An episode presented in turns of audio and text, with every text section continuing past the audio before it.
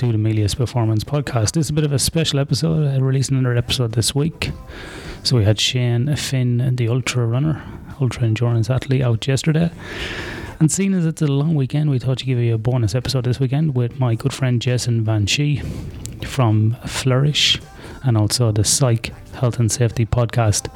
Jason has launched a new podcast. You can check him out on LinkedIn or over at his website the Psych Health and Safety podcast a very relevant and pertinent topic at the moment, given the COVID 19 pandemic, changes in the workplace, and a lot of discussion around mental health in the community.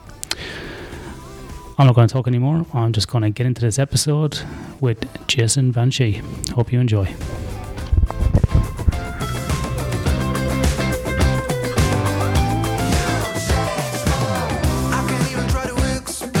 Welcome back to Melius Performance Podcast. I got dressed up today to talk to my old friend Jason Van Schie. Jason, how you doing?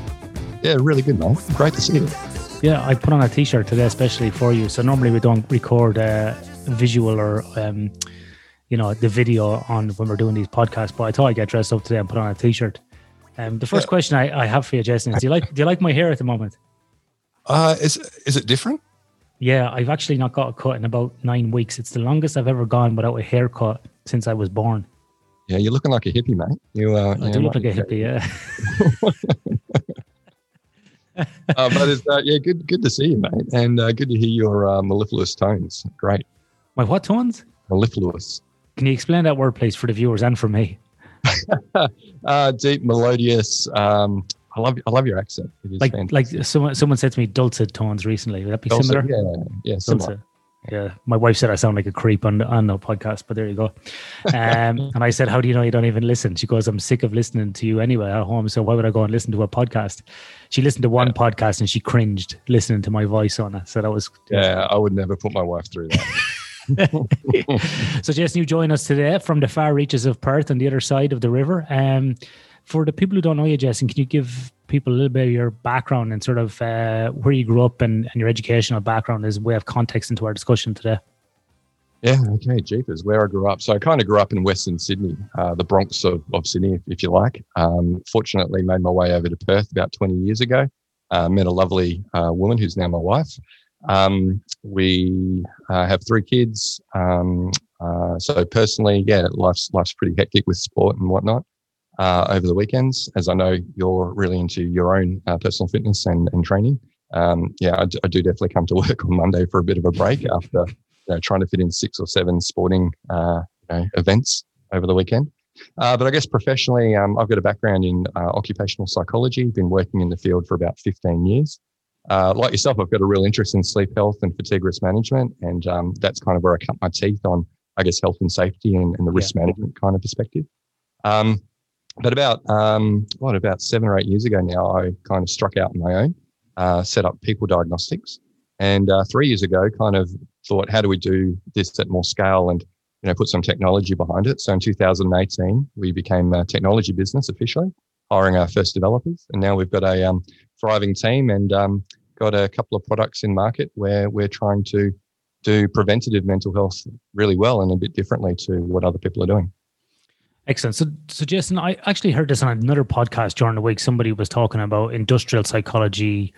Um, I actually think it was on a mixed martial arts podcast. Somebody goes, "Oh, that um, that that fighter, that um, I think she was a lady, was stu- studying a uh, PhD or master's in industrial psychology, and there was a bit of a back and forth about what's industrial psychology, what's occupational psychology. So, what exactly is it? What what makes that that subject different than normal psychology and you know who you go in and you have a conversation with in a in an office yeah, um, you should actually listen to episode seven of our podcast. Ian. We actually had. I don't uh, listen. I don't listen to. I don't listen to the, the garbage like the garbage like that.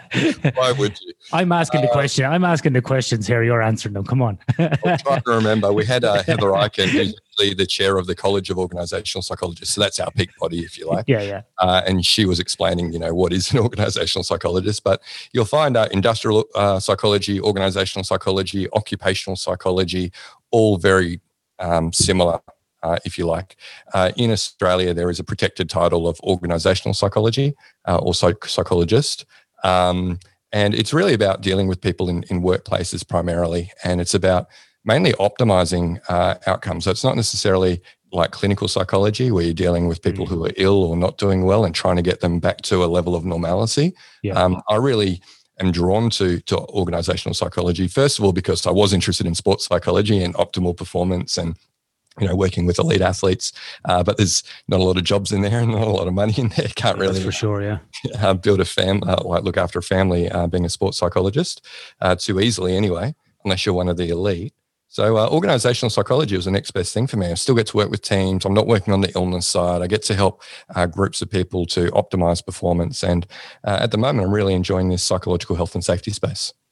So, as as the name suggests, then Jason, it's more about the organizational design. It's more about the systems you can put in place within a business. How you can affect change by, you know, the the resources, the team structure, the team dynamics, potentially the roster design, the individual fitness. It's all these different factors that would feed into it, as opposed to exactly what you said. Is you don't line up hundred people and go right. I'm going to see, um, you know, employees one to hundred over the next two weeks and work with them individually. It's it's more like that, yeah.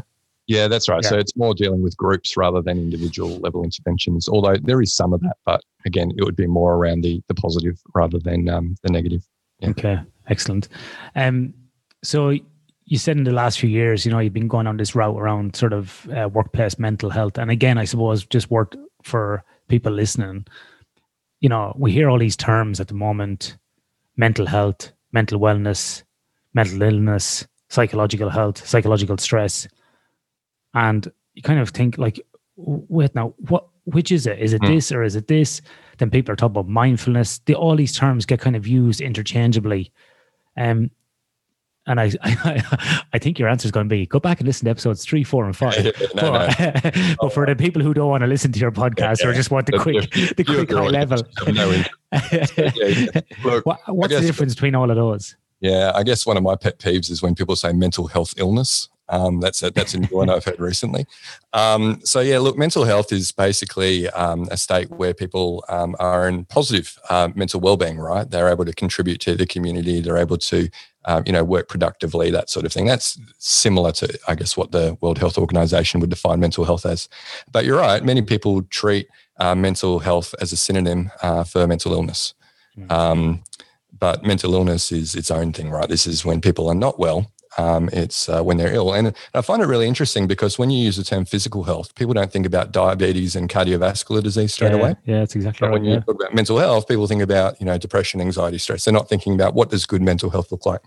So um, then yeah, you're right. Then people use all different convoluted terms. Uh, again, one of my pet peeves at the moment is psychological safety versus psychological health and safety you can understand why people get a little confused. Um, so psychological safety is when people feel like they have voice and able to, you know, say what they want at work without fear of repercussion. Um, whereas psychological health and safety is more about applying risk management principles to the identification and mitigation of psychosocial hazards. So they're actually two very different constructs. Both confusingly have um, benefits for mental health if you do them well. Um, but they are actually completely different things and uh, so often get used interchangeably as well. So I don't think we're going to solve the problem of um, of language today, mate. I know you're yeah, still getting that uh, handle on English yourself. Um, so I'm not going to try and uh, give you any lessons on this because it's just, it's really hard. And I think what we need to do is just try and as psychologists at least use the correct terms and not convolute it any further than what it currently is. Yeah, sure. I did hear that little dig you had at me there in the middle there as well, but yeah, I'm probably a bit too familiar with you, Ian. So yeah, sorry. That's all right. We'll do it. We'll do it. We'll, you know, I'm going to do a podcast in Spanish this year, and we'll see then who can speak Spanish or English. Um, okay, so Jason, a lot of people maybe sitting back and thinking about in their workplace, they see elements of this occurring, or they see nothing occurring. They don't see a systematic approach to this, and they're maybe asking questions like, mm, we don't even screen people coming to a business for mental illness, never mind even talking about mental health. What's your thoughts on, or what have you seen around an industry around people in businesses with mental illnesses that have either, you know, had had them coming into the business or have developed them over time? A bit like what we see with sleep disorders, for example, or physical health issues, like you said, they might come in fit and healthy, doing lots of shift work, gain weight, you know, become diabetic. Um, what sort of percentage do we see? Because obviously there's general stats and for the general population, but what do you see in business these days with people coming in? And and on that, are businesses equipped to manage that? Yeah, and um, I guess this is where we have to really talk about, you know, what is the role of the employer and what what are their obligations. Mm. And um, you know, if if someone has a physical injury um, uh, and it's occurred outside of work, it's actually not the employer's responsibility to take care of that person. But a reasonable employer would go, well, look, we want you to be at work. We want to yeah. um, help you to be remain productive, right? So we'll give you a wheelchair or we'll um, give you light duties so you can still contribute to the team uh, and be productive. Um, and when people come into work with with mental illness, again, it's not the role of the employer to cure that mental illness for that person, um, but they have to make sure that they are creating a work environment that's not going to exacerbate that mental illness. And this is where they need to think about the, the root causes of you know, work related stress. So things like workload or lack of autonomy or poor support from colleagues or supervisors. Um, so that's that's actually the role of the employer to create a healthy and safe work environment so that when people come to work, they can leave it in at least as good a condition as when they arrived, um, if not a better condition when they arrived. Uh, so yeah. it's really the same goals as, as physical health and safety, right? That's what we're trying to do. Yeah. Um, and that's what we need to understand that employers' roles are. So when we talk about things like the provision of EAP, counselling services for employees, that's actually not an employer obligation. Now it is becoming something that is kind of expected, right? That yeah, employers yeah. will do that, and it's good um, social responsibility, if you like. Um, but it's it's not a obligation, definitely not a legal obligation for companies to provide that. But funnily enough, they seem to be failing in many instances in their legal obligations of identifying and mitigating stress or sources of stress that make people ill. Yeah, that's interesting. So it's more of a kind of a goodwill effort or a you know way of you know looking after employees long term, keeping them engaged with the business, ensuring that that they can contribute and recognizing the fact that things happen in life, stress occurs, or you know mental illness or periods of poor mental health occur. Um, yeah. So yeah, yeah everybody uh, goes, like, people, people yeah. go through it. Yeah, people can get injured like you did, mate, with your neck. I've had a spinal fusion myself, um, uh, L5S1. Um, and, you know, a, a, generous employer or an empathetic employer would go, well, look, Ian's, you know, injured himself trying to keep himself fit and healthy in his time off, mm-hmm. uh, hurt himself. You know, that's unlucky. Um, we're not going to penalise him for that. You know, we're going to work with him to see how we can, can still be a, a contributor to the team rather yeah. than saying, oh, no, Ian's no good anymore. We're going to toss him to the side. Yeah. So, um, yeah, it's, it's really about understanding that. And I think employers sometimes get confused, and maybe that's why they are a little bit apprehensive about dealing with, with mental health in the workplace because they're like, well, you know that's that's really an employee thing that's not our thing and uh, in many instances it's actually not the employer's responsibility but they do still need to think about the work environment and the contribution of that to people's well-being over time. Do you think, Jason, that leaders are, you know, afraid of this? That they're afraid of tackling it in any shape, way, or form to kind of go, look, you know, mental health, mental illness. I don't know whether someone's schizophrenic, bipolar. I, I, it's not up to me to decide. It's not up to our leaders to decide. And you know, if if someone's got a problem and they come to us, we're going to say, go to your GP or go to a psychologist you know we're not we're not a mental health facility and this is what i've heard from some leaders and mm. i'm just wondering is it does it come from a, a place of fear and lack of understanding or ignorance for know not sounding too crass but like is it is it more about that whereas it maybe if we took those people and educated them about what is mental health what is mental illness what is psychological stress and we start showing them all these things and went this is what you can do this is what you can't do this is what you have to do legally these are the nice things to do this mm. is how you should show empathy in these situations. These are where you can direct people to their services, and you just kind of stop and orientate people to what's really happening. Is that is that a is that something we can we you do you, uh, yourself? Is it something that businesses do? Is it something that we can do to kind of remove the fear from from situations? Oh, 100%. It comes down to competence, right? Yeah. And if we're not training leaders to have that competence, we can't expect them just to pick it up because they've listened to my podcast, for example. Yeah, yeah. um, you know, so uh, it is all about competence. And in fact, in the incoming ISO 45003 standard on psychological health and safety at work, um, there is a big focus on building up competence for senior management, line management, um, so that they understand what are their obligations and what is within their control at those different levels in order to support the mental health and well-being of, of employees. Mm. Um, just taking a, a, slightly different tact here for a, for a minute is because um, this is a question I have, and I, have actually wanted to ask you this a while ago. I've asked a few other people. In the last probably couple of years, with the exception of COVID, and we'll put that to the side because that's a subject I want to come to in a few minutes. Um, we've seen a lot of like discussion in workplaces, and I've seen that in many different industries now, and even with sports teams, the whole kind of mindfulness thing, right? Mm, and mm. so what I've seen happening is, you know, I've spoken about meditation as podcasts and mindfulness and, and things like that as well. But now what I've seen happen recently, particularly over the last year or so, is that mindfulness now has become a tool to slap people over the head with. Mm. You know, you know, let's say for example, Jason, you work for me and, and we run a small a small garage and you're doing car services and you forget to, I don't know, change out the oil on Mr. Jones's car. And then, you know, I turn around and go to you, mm, Jason, you should be more mindful. You need to practice mindfulness. And that's why you're not putting the oil in the car, right? So that's a very stupid example, but that's kind of what I'm seeing across the board. People are using mindfulness, and I've seen adults use it with kids in the supermarket. It's become this kind of catch cry, this this solution for everything, you know? And so you're supposed to be walking around all day in this kind of Zen pose, never too happy, never too sad, never too mad, never too bad. And you're constantly in this hum in the middle and you're doing everything perfect. Mm-hmm. And to be honest with you, it gives me the shits. I'll be honest, right? Because yeah. I think what's happening is we we're not allowing people to be emotional at certain times. You know, people feel happy, people feel sad, people make mistakes. It's not intentional. Sometimes it is, sometimes it's not. So, but this mindfulness thing has come in as like, I even heard one person say, we don't really have a mental health strategy. We promote mindfulness. And I think that's really dangerous. That's a cop yeah. yeah. I'd be interested to hear your thoughts on this on this coming in. And I uh, maybe is it just what I've seen, or do you see it as well, or what's happening here? Do you think? Yeah, look, mindfulness obviously has a good evidence base and has been proven to be effective in. Well, and I'm sorry, and I'm not disputing that, by the way. Yeah, yeah, yeah, yeah, yeah. yeah, yeah. yeah. So, but this is the thing, right? Because it's got a good evidence base, people go, okay, mindfulness, that's it. So, what we're going to do is we're going to use mindfulness for everything. We're going to get mindfulness for peak performance. We're going to use mindfulness for sleep. We're going to use mindfulness for um, focus. You know, yeah. You know, um, well, for relaxation, to manage stress. It's it's now like a tonic for, for everything, right? So um, uh, I see, you know, mindfulness for those who practice it can be really effective if we're talking about, you know, protecting your mental health and well-being is a really good way of um, reducing the, uh, the the stress response. Um, so, you know, when we have the sympathetic um, nervous system kick in, and we got all the, you know, adrenaline and cortisol and you know heart racing and all the rest, um, sometimes it's good to kind of short circuit that.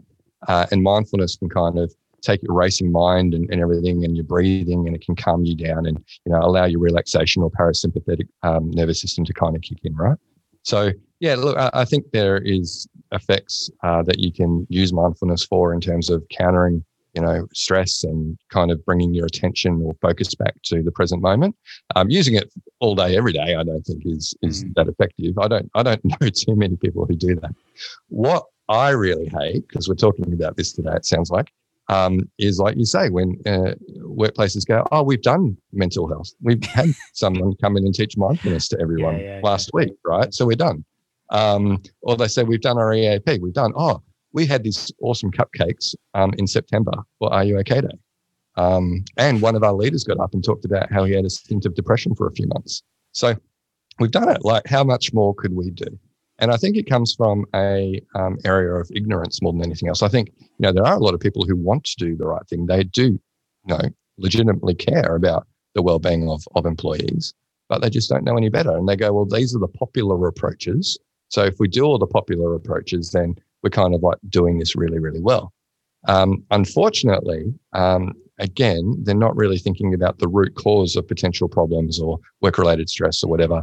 And so it doesn't matter how mindful you are, mate. If you're in a horrible working environment, it's not going to help. And I couldn't think of much worse than you being my, my boss in a, in a, in a mechanic shop, um, Ian, but I don't think enough, I could do enough mindfulness too. well, I, I, I, think Jason, you're, you know, I think you're just not mindful enough maybe to work for me. So maybe that's, maybe that's the problem. Um, yeah, I think, I think there's a lot of, it's not a fad, right? Because there's a good evidence base, but, um, you know, I, I, think employers, and we very much um, subscribe to the idea of the shared responsibility, like um, with fatigue risk management, yeah, yeah, yeah. shared responsibility. Yeah. Um, we have to design good rosters that allow people appropriate times for rest and, and all the rest. Um, but the individual still needs to take responsibility for their own sleep habits. Same thing mm. with mental health. We need to um, allow people or, or give them resources to care for their own mental health preventatively. But what I don't see employers doing so much um, is not like I know you do roster reviews and stuff. I don't see as many organizations actually doing psychosocial uh, risk assessments to look at what are the things that are causing people to be stressed that we actually have control over and would actually make people a lot better off. This is a very interesting point, Jess. And I think for anybody out there in business, um, in a leadership role, I think the first place you have to start is around the organizational design. I think mm. too often in the in the sphere of health and safety, and even actually across business improvement, engineering, finance, and these are other areas I've worked upon in in and um, you know, and in conjunction with, there's a there's a tendency to go straight to the individual or straight to the end of the process and blame that. It's easy, a, it's easy. As, yeah, it's easy, right? And so the classic thing we get our root cause analysis is more training and change the procedure, or operator didn't follow the procedure.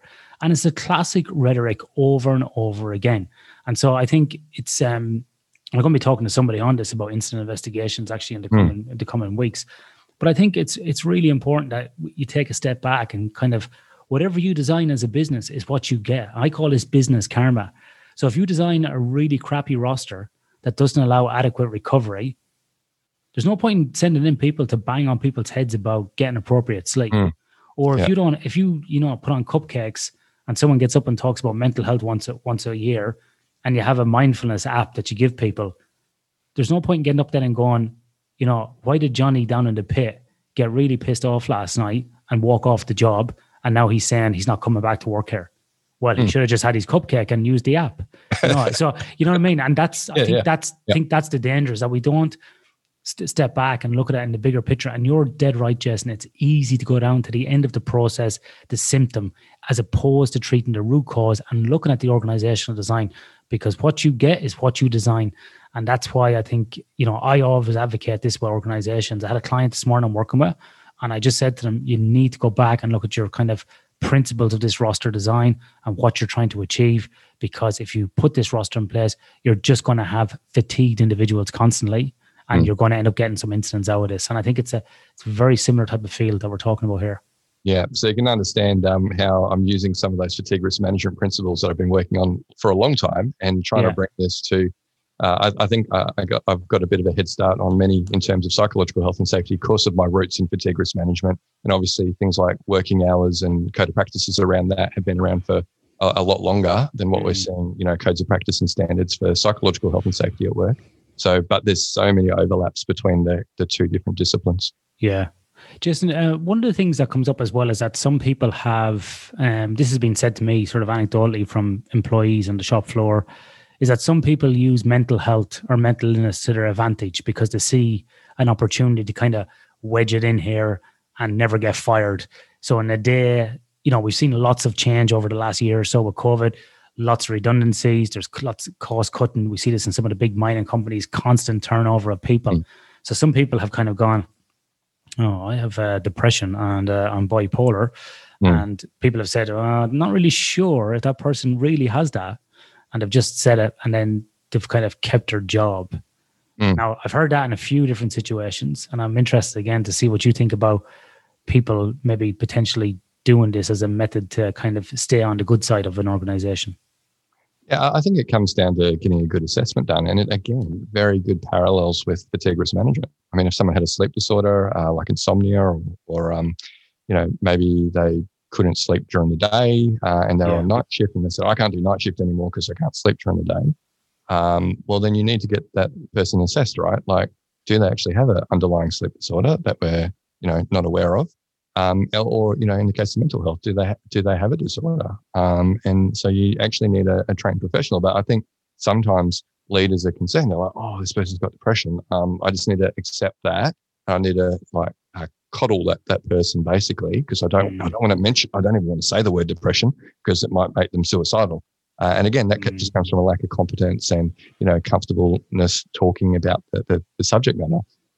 But again, it comes down to um, you know leaders not needing to be psychologists or sleep experts, they can refer to those people. You know, use your injury management processes, right? Is this person, um, you know, assess the, the person and then look at what is reasonably um, uh, able to be done in terms of accommodations for that person. But uh, yeah, look, I, I sometimes I've, I've heard the um, uh, some people say, particularly on LinkedIn, going, "Oh, look, you know, people uh, can make claims for uh, mental disorders or psychological injuries um, due to what's happened at work. But you know, really, they'll just you know that they, it wasn't work, it was home, or you know, it wasn't it wasn't really stress related. They're just playing up the symptoms so they could get compensation paid out or or whatever.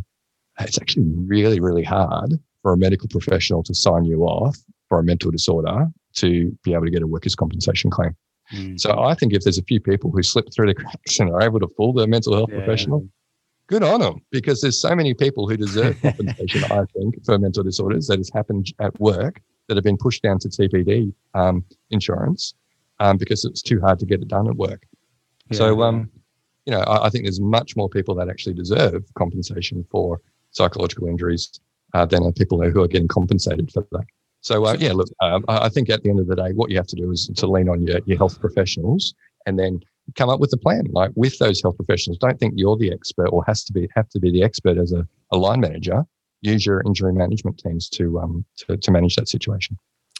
Yeah, and and again, Jason, this comes back to organizational design. If you don't have a process in place for you know assessing people, if someone comes to you with a claim that they have depression and bipolar, for example, Mm. And if they haven't gone and had that assessment and provide that information to you as an employer, do you have a mechanism in place from an organizational system, which is maybe I think it's a I think it's a great example is to try to use existing processes, injury management, return to work, whatever you want to call them. Uh, you don't have to develop a whole new stream. You can actually align or incorporate these things into existing systems and make it nice and easy for your business. You don't have to spend lots of money. Sometimes it's just about aligning some of your processes. And in actual fact, I, I think some business could actually save money um, by aligning some of their processes and and and doing this. That, go. There's some additional consulting, mate. You can be a psych health and safety consultant as well now. I don't, I, I don't, know if I can. Uh, I don't know if I can pass. I, I had a psychologist tell me on LinkedIn I couldn't be a psychologist because I can't keep my mouth shut. That was a bit of, that, well, that, that, that, was a bit of banter between myself and Michael Gradisar, who was on the podcast before. I know Michael Gradisar. You're, the, you're, I, you're the only. You're the only doctor on this uh, podcast, by the way. So, nah, true. If I like I like I say, if I can get a doctorate, anybody can. So that doesn't mean anything. It's like a forklift ticket. Uh, that's that's with all due respect to people with forklift tickets. I think I'd fail that one quicker. um, you put me off there. Okay, so that oh yeah, that was what I was leading into. Um, what about companies who are trying to weigh up the benefits of um, you know, implementing maybe uh, psychological health and safety system into their business or whatever wording they want to use. And, uh, and they're sitting back and they're kind of looking and going, is this really worth it? Is it not? I know it's good for people, but at the end of the day, we're a business. It comes down, the crux of it comes down to finance. What's the business case about putting this in? What's the ROI, return on investment for us? Um, and so that kind of leads into a question, which is, is there any benefit to putting this in in terms of a reduction in insurance premiums? Is there any tangible yeah. ways we can lower costs for organizations by putting these systems into place? Yeah, uh, uh there's a ton really. Um, so yeah, for, for, first of all, if we hit on the ROI, and I hate, I actually hate this study by PricewaterhouseCoopers in 2014, where they looked at the return on investment for uh, mental health interventions. Um, if you if you, you hate read, you, read you hate this study, I hate it. Okay. But everyone uses it as a okay. reference point. Okay. So um, basically, they found on average, uh, employers can get $2.30 back for every dollar they spend on mental health interventions. And they looked at things like resilience training and EAP and all this reactive stuff, right? Not even the proactive stuff. Um, the reason I hate it is if you read past the abstract and you look at their methodology, you'll see to determine um, how much productivity they would lose from an employee uh, if they had depression. A group of experts sat around the, uh, the table, put their finger up in the in the air, and said fifty percent. so there was, it didn't go beyond that. Uh, people with no vested interest in the outcome of this report decided that people were going to be 50% less productive if they had a mental disorder. So, so they, they, didn't even lick their finger before they put it in the air. They just put oh, sorry, yeah, sorry, I forgot that. But yes, um, yes, yeah. so, um, yeah. So, look, it, it, despite the flaws of the methodology, it is a common cited reference. Yes, for every dollar that you put in to even some, you know, reactive type strategies for for mental health, there seems to be some sort of return on investment. Over in Canada, um, they have what's called the, the, National Standard of Canada for Psychological Health at Work. And um, they are probably the most advanced, I'd say, out of any country uh, in the world mm-hmm. around psychological health and safety. And have had really good adoption, and particularly in industries like healthcare and education and first responders and government and administration. Um, but they have got some great evidence now because it's been around for eight years or so. And uh, around when people take a systemic approach using more of a health and safety angle compared to a wellness individual angle, um, that you know you can get better patient outcomes, you know, less uh, errors in the workplace, uh, less time off work, you know, um, more productivity out of people. So there's all these great benefits. Uh, not to mention, yes, you can get lower insurance premiums. And what you're finding is that uh, workers' comp insurers are really scared at the moment because of the escalating um, uh, uh amount of psychological injuries that are being compensable uh, and the the cost. So New South SafeWork New South Wales um, recently published some data along with their draft code of practice for psychological health at work, and they found that in the four years preceding 2019, there was a three and a half percent increase in physical injury claims in the state over that period. So pretty stable, and I think you'd agree. Like the health and safety industry has actually gotten pretty good at what they do. And now it's kind of like small adjustments that they're making in order to see benefits. They're not going to yeah, get massive yeah. step changes anymore. Um, however, in the same period of time, they recorded a 53% increase in psychological injury claims. So massive increase. Really? Now the problem is is that the average um, claim for a psychological injury is $85,000 compared to about $20,000 for a physical injury claim. So not only are we seeing this rapid increase in, in injury claims, but they cost a lot as well. And then that ends up getting added, obviously, to an employer's um, policy costs um, over time. So I think employers need to be uh, uh, mindful. sorry about that. Uh, they need to be aware that these things can cost them over time uh, through their their premiums for workers' compensation, and the insurers are scared because they're the ones that end up footing the bill immediately when people are having these uh, these issues. I think the good thing about what you're saying there, Jason, is that unlike in the sleep world, for example, and using the context of Australia, um, you know, Deloitte Access Economics have, have published a number of different reports. Who's the the enemy of Price Waterhouse Cooper? Um, they've published. No, I was I was on the, I was on the board of the Sleep Health Foundation actually when we approved this study. By the way, so I think, I think I think that was the I think that was the uh, so that's a great study then, Jason. Um, so it was published, unlike the PwC one. I can tell you that. So, and I think that was um, I think the third iteration of that. But in general, we you know that report has shown you know that you know basically sleep and sleep problems getting worse in the country. That led to a parliamentary inquiry, which I give evidence on as well uh, here in Western Australia. So, but I don't. What I think we haven't done in the sleep world is we haven't articulated or we haven't seen the impact like you've just articulated there. Because what you've taken is more of a what I would call a balanced scorecard approach working left to right across the board in your in your mind's eye, you can mm. see that there's de- definitely um, you know benefit to health and safety of individuals. You spoke about people and leadership. Mm. Um, you spoke about production related stuff like errors. You also spoke about finance in terms of the workers' compensation claims. So very, very quickly, which comes back to one of my previous questions, mm. which I asked you about, is very quickly an employer can sit down and actually put the numbers together and go, uh, you know what? I've had X amount of claims this year. I've had X amount of issues. I really need to do something about here because if I don't, I'm going to start losing money hand over fist here by not mm. managing this, you know, risk in my business. And like I said to organizations, you know, we do stuff in the fatigue management space, human performance, um, you know, medical design processes and so on. So that more occupational health and elements of safety. And I said to I said to people like that, our leaders, especially the engineers and the financial types, if you never care about the people, care about the money. Mm. Because you're losing money hand over fist, and you've got multiple errors here, and you've got no productivity happening. So leaving that aside, you need to do it for that reason. And so some people would be hooked by that, other people would be hooked by the safety element and want to yeah. do the right thing, you know. Um, and so I think having that kind of smorgasbord of of benefits for everybody is is really key. So it's it's great to hear yeah. you say that. It's it's encouraging. Yeah, the, the other thing I, I think is the reputational damage, right? Um, we're seeing it now on the national stage with um, the, the, the rape um, uh, that came to light recently. Um, uh, there's been cases with AMP Capital, for example, with sexual harassment that came out uh, from one of their their leaders in their organization. Now we had um, Dr. Rebecca Michalak uh, on episode six of our podcast, and she spoke to um, how she watched once it got came out uh, in the public about the sexual harassment that uh, the perpetrator was one of their senior leaders in the organization. That they watched the shareholder revolt, and they lost 2.3 billion dollars off their market cap at that point in time uh, because they didn't deal with it properly. And what they should have done is dealt, dealt with it systemically, understanding that sexual harassment, like bullying harassment, is a psychosocial hazard. And we can't just take an individual lens or a you know, um, a uh, IR lens to that. It really is a health and safety issue. Like, how did this happen in our organization that someone got sexually harassed or raped, right? Um, so, um, yeah, what you can see is, is, huge reputational damage as well if you don't manage these risks uh, accordingly. Yeah, and like to a lesser extent, completely different subject. We've seen that with Rio Tinto and the relationship with mm. local Aboriginal people. Um, with the caves, we've seen what that's done. Like we've seen a massive shake-up in that business. We've seen it affecting the share price, the whole lot. Where I think maybe potentially 20 years ago, we meant people that might have been kind of just, oh yeah, that happened, brushed aside, maybe mm. an apology, an acknowledgement, cash payment, and moved on. Potentially, I don't know. I'm just it's just an example. Um, yeah.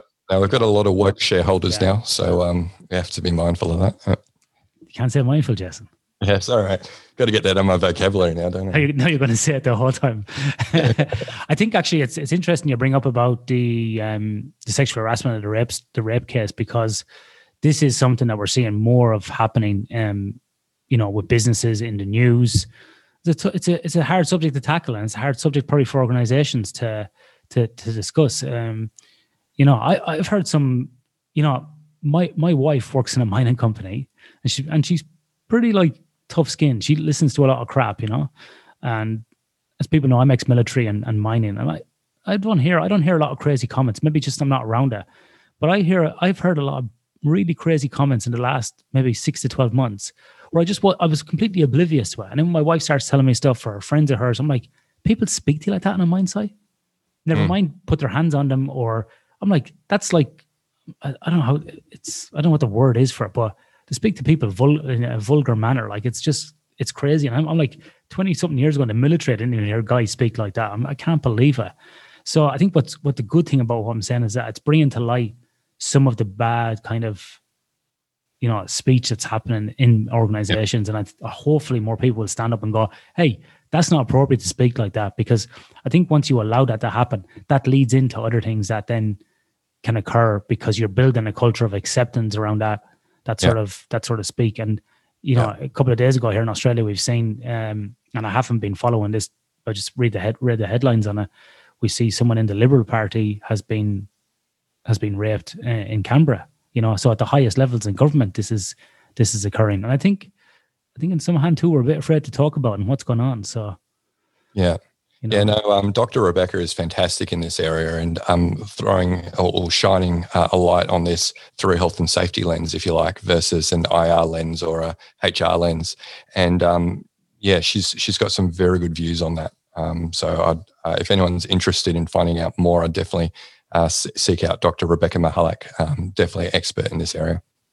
Okay. Is she based here in Australia, Jason? She's Perth based, mate. So oh, we got some good people out of Perth, I can tell you that might uh, might uh, have to buy her a coffee and pick her brain on that subject because it's a it's an interesting one. Um, you know, and we're seeing lots more of you know this subject and and other subjects around like free speech, diversity, these type of things. You know, uh, making headway over the last couple of years in in organizations, and you know, it's a it's a tricky minefield, and I think we're in the danger of not being able to talk about it with cancel culture when we just sometimes I think you know by not being able to talk about and openly ask questions that's where we become ignorant of these subjects and we don't know what's happening.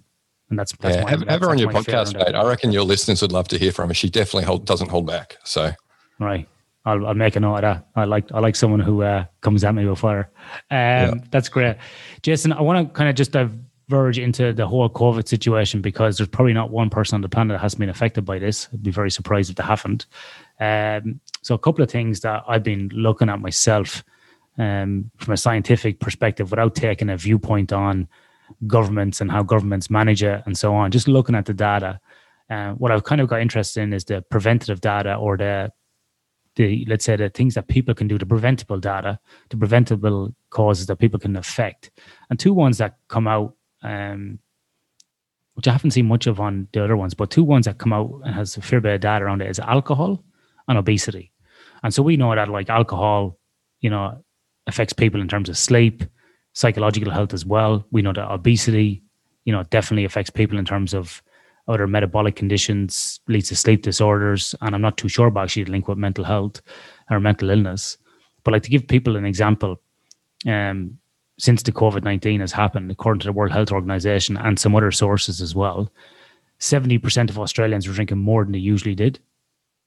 32%, yeah, 70%, 32% are concerned about the amount of alcohol um, they are drinking or someone like a loved one around them. People are drinking more alcohol than they planned or thought they had. Um, women are probably the biggest increase. Most women have increased their alcohol consumption by 41%. Alcohol, alcohol, alcohol, I don't even drink and I can't even say this word. Alcohol related problems have increased by 39%. And in the UK, people who before the COVID 19 pandemic maybe had alcohol problems and were in recovery ended up, you know, basically falling off the wagon, for want of a better word. So that's that's something that's happened there. And then on the obesity side, which is obviously a significant risk factor as well, the data shows like if you're obese over a 30 BMI, you're you're more at risk of it as well. But we've seen as well over the last year that you know basically your BMI, and this is this is scientific peer reviewed studies as well. With higher BMI, you're like nearly three times more likely for hospitalization, two times more likely for ICU, uh, 2.6 times more likely for invasive mechanical ventilation, you know, and the list goes on uh, about this as well. Um, and if you had a BMI greater than 40, so we're talking about extreme obesity, mm. your your chances of dying from COVID was like you had 90% more chance of dying. So I suppose I wanted to kind of um, ask you about before we talk about the impact of that to mental health. I actually wanted to ask you about like the term many people may be familiar with who've studied psychology, ELOCs and ILOCs, external locus of control and, and internal locus of control and I'm happy to have your thoughts on this. Why is it that with these things that are within the person's internal locus of control, alcohol and obesity, people don't want to really manage it? It's actually getting worse. But the external things like vaccines and masks and stay away from me, people are jumping up and down and acting like, you know, the ultimate warrior off wrestling, going crazy, screaming and roaring at people when they can't even do what's in their own control. Do you have any kind of insights into why that's happening at the moment? That's a very broad question, but I'm, I'm interested from a psychologist's perspective why people have gone like this. You got me confused with the wrong type of psychologist again, mate. My background is organizational psychology. Wait, now hold so, on. This is psychology 101. yeah, if you don't know what ELOCs and ILOCs are, you're getting kicked off the podcast. yeah, uh, it's general psychology. That's like me saying I don't actually know you know, what two stages of sleep are. With no, with no, not looking at any evidence. You've got the data. I haven't looked at the evidence myself, and you're asking me to make some assumptions. Yeah, but this is what this is what a good science. This, this is what a good asshole scientist does. He gets data and then he corners somebody. and I'm not falling into it. So um, you've kind of you kind of set me up there. I think that, on that with that. No, I, I, I tell you what, I haven't set you up, but what I am actually interested is why why is it the broader question is when something is in somebody's control, why do they not basically look at that and acknowledge it and manage it as opposed to focus being focused on something in external locus and control.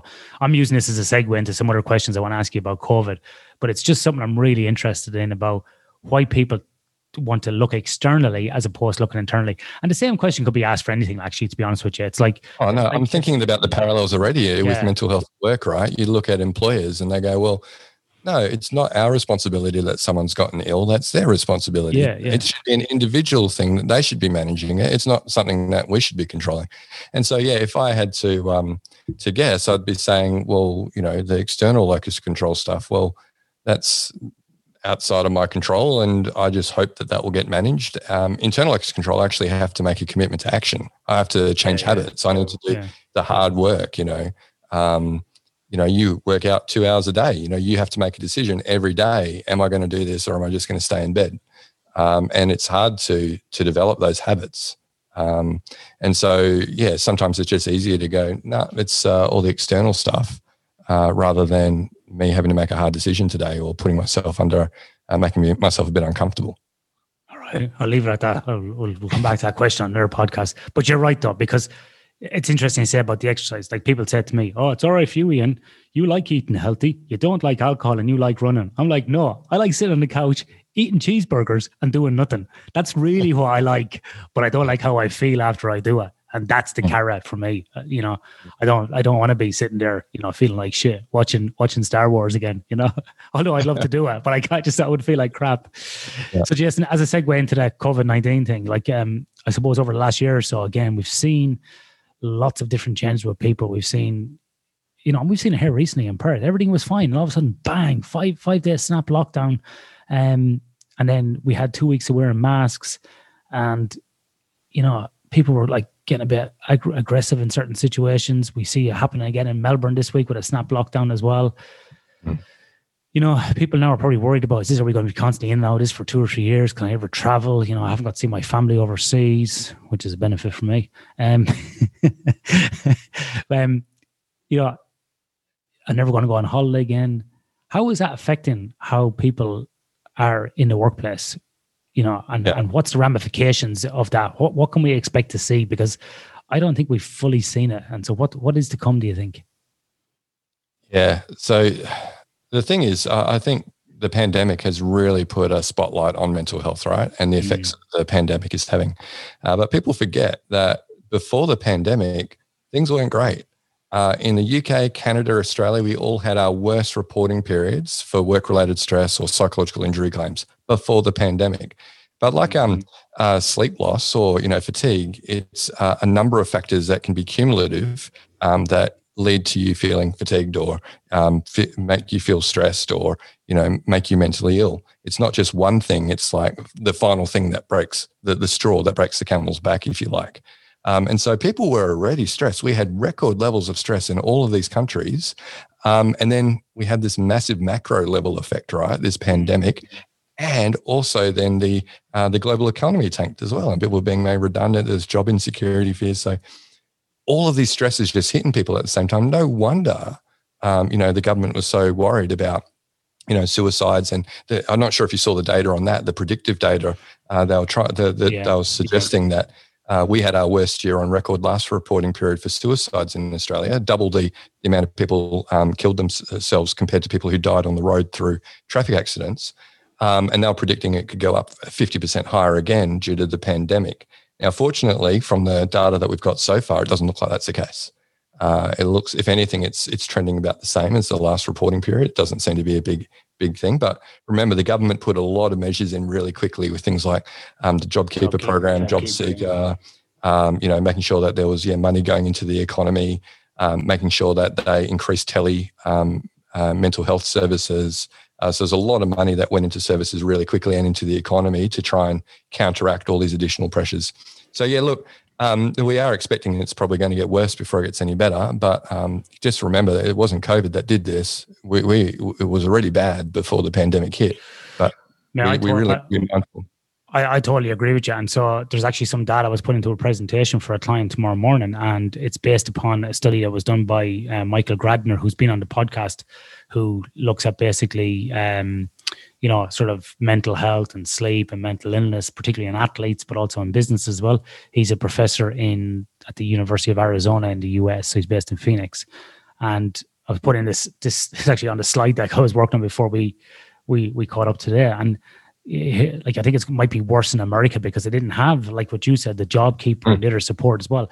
But to give you an idea, and this is pre-pandemic data, in America in the last 20 years, suicide rate increased by 33% in 20 years. Mm. That's that's that's crazy. Like that's part I shouldn't say crazy, but you know what I mean? Like it's just, you know, and this is when we and so when we look at you know sleep as a contributing factor as well, poor sleep increased suicide risk factors 280% more for people thinking about suicide, 350% more for attempts, 240% more for death by suicide. And again, the possible sources, Jason, exactly what you said financial hardship, pain and disease, social isolation, author thinking patterns, everything that we, this is all pre pandemic. And this is mm. all the stuff that happened in the pandemic. Mm. So it's really interesting in a bad way that this has happened, you know, because I think we will see in countries like this that haven't proactively managed it. And um, we might see some long term negative um, impacts, which is which is a shame. Yeah, there are definitely people in the mental health community talking about the echo pandemic. Um, so it's not just going to be the immediate uh, health implications of the pandemic, but the going, uh, the ongoing mental health implications that are probably going to, you know, be going for years after, you know, um, hopefully, who knows with the vaccine, right, and what happens mm. with that. Um, but uh, mental health problems are here to stay. Uh, they were bad pre-pandemic. They're only going to be the same or worse after the pandemic. Um, and it's time for businesses, I guess, if we if we bring it back to the workplace, to consider what can they do systemically, thinking about work design, thinking about um, you know operational um, uh, design to protect their people. Yeah, and I think as well, Jason, I think um, I'd urge businesses as well and leaders to think about in the future world how you manage this in a remote setting as well. Because just because we've let people work from home doesn't mean that this is like a kind of a, a treat, you know, using air, air quotes here. It's not a treat to work at home. For some people, working at home is the biggest pain in the ass they can ever imagine. For me and you, it might be fine, right? Maybe. For me, it's it's great. It's no problem whatsoever. My wife, perfect. She loves it. But we don't have kids. We don't have dogs. We don't have other family members staying with us. Other people might have family members, dogs, trying to homeschool kids. You know, they might have a building site next door. They might be in an apartment. The Wi-Fi might be crap. We don't know, you know, what's going on. So working from home isn't just a kind of a simple measure to manage all this stuff and externalize it. And so that may exacerbate things like sleep problems, you know, mental illness, um, depression, any of these things that we've spoken about today. The other one as well is ergonomic design, physical health and fitness. Do they have time to go out? You know, are they're not interacting with people their own age? It's all of these things that kind of feed in and may actually make it worse over time as well. So I think the the future of EAP, um, psychological health and safety at workplace needs to kind of maybe think about the different scenarios that we have going forward because on a parallel in an integrated approach when we're talking about sleep mental health physical fitness and so on we're seeing the same thing in the sleep world some of the early papers that have started coming out have shown that sleep has gone down in the pandemic. Mm-hmm. people said oh it'll go up. No it went down. And before it it was going right down as well. We've seen you know sleep go down yep. by over 20% on average in humans over the last sort of 30 to 40 years in the western world as well. So um i'd like to say that things are only going to get better but i don't know. We we need to we need to put some actions in place. And i think you know, sometimes I think, Jason, that maybe we should have been just engineers because it's easy. You can measure the inputs and you can measure the process and the outputs. But in the stuff that we do, it can be very hard to articulate the, the benefits. It's hard to create something in terms of assessing the risk. It's hard to put controls and designs in place because it's so personalized, but it has to be organizational as well. People come with their own beliefs, people come with their own opinions.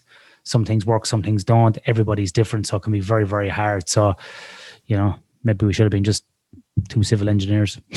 too easy, mate. Too easy. Uh, um, uh, I work with some engineers and they do some very complex stuff. I got to say.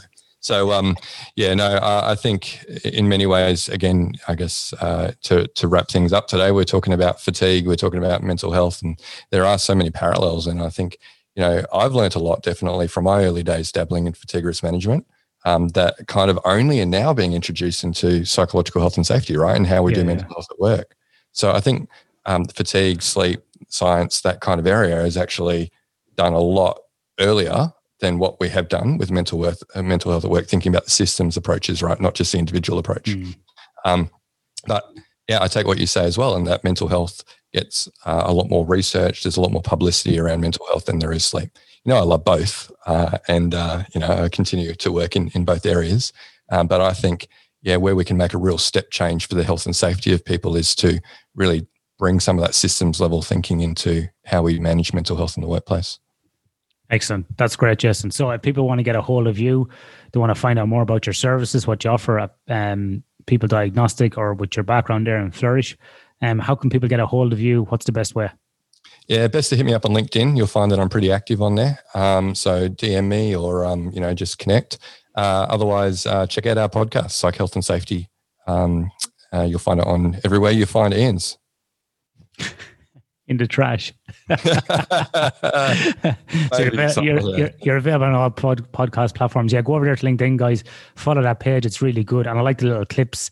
Um, and they're good as well because you can watch the clips at work without audio. You got the little subtitles comes up, so it gives you a bit of an insight. You can, you know, watch if you're sitting on the toilet, um, sitting on the yeah, train. Watch, watch, watch you will finally understand what Ian's been saying all this time on this podcast. So. Yeah, well, I hope it's not one of those auto subtitles because if it is, then we're we're both screwed.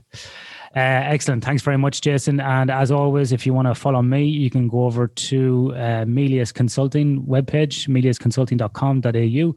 We've launched a new online shop over there that you might want to have a look at. We do individual and athletic solutions, education, sleep disorder screening, uh, home-based sleep disorder screening, individual consultation and assessments. We're doing planning as well for athletes, uh, individual athletes, and for teams as well. So if you've got like a competition coming up, we're doing some planning there. So some indicative prices over there. Have a look at those. Uh, check out the website for all the podcasts. We've got over 80 now. You can scroll back through all of those and have a look. Uh, plenty of blogs up there as well. You can contact us, sign up for the newsletter, which comes out every two months. Uh, on Twitter at Melius Perform, on Instagram on Melius Perform, and at Sleep for Perform and on Facebook as well. But given the new Facebook stuff, I don't know if we can share much information because Mark Zuckerberg doesn't like Australian media. So not too sure what will happen over there. And on LinkedIn, like Jason as well, Melius Consulting. Uh, you can email me at ian.dunican at meliusconsulting.com.au if you want to shout at me or ask me any questions. And if you would like to leave us a five star review on any of your podcast apps, we would love that as well. Um, yeah. And until next time, thank you very much. Summer on you. You see all the bread, and I know it make you wonder, don't you, don't you, don't you? I ain't surprised at all. Seen them rise and fall. Went up the mountain, it wasn't hard to climb at all. At the top, I found some relief. I finally got some peace. Carry on, but please don't mess up the mood. Yeah, I worked too hard for it. No, I need to beat it before you mess up the mood. Yeah, ooh, I worked too hard for it, and I need it. So please don't mess up the mood. Don't, don't, don't, don't mess up the mood don't, don't, don't, mess up the mood. Yeah, I work too hard for it. Yeah, yeah, uh, don't mess up the mood. Oh, it's so crucial, I gotta keep it. It's in the ass everywhere. No, it's not a secret, and I, oh, I bet they didn't think that I'd ever get it. Everything you've done, I get it. The life you dreaming, I live it, and I'm coming in. How you better get out the kitchen? Yeah, I could make a hit on whatever you pitching. Baby, let me fill up whatever you missing. Know you like it up at the top, it's a better view in it. I'm not surprised at all. No, it Hey, what you need. Come on, just pay the fee. I supply it all. Went up the mountain and it wasn't hard to climb at all. At the top, I found some relief, you see. So please don't mess up the mood. Yeah. I went too hard for it. No, I need it, beat it. Oh, you mess up the mood. Alright, alright. Ooh, I went too hard for it. Please, it, please don't mess up the mood. Don't, don't, don't, don't mess up the mood. Don't, don't, don't, don't mess up the mood. No, oh come on, I went too hard for it.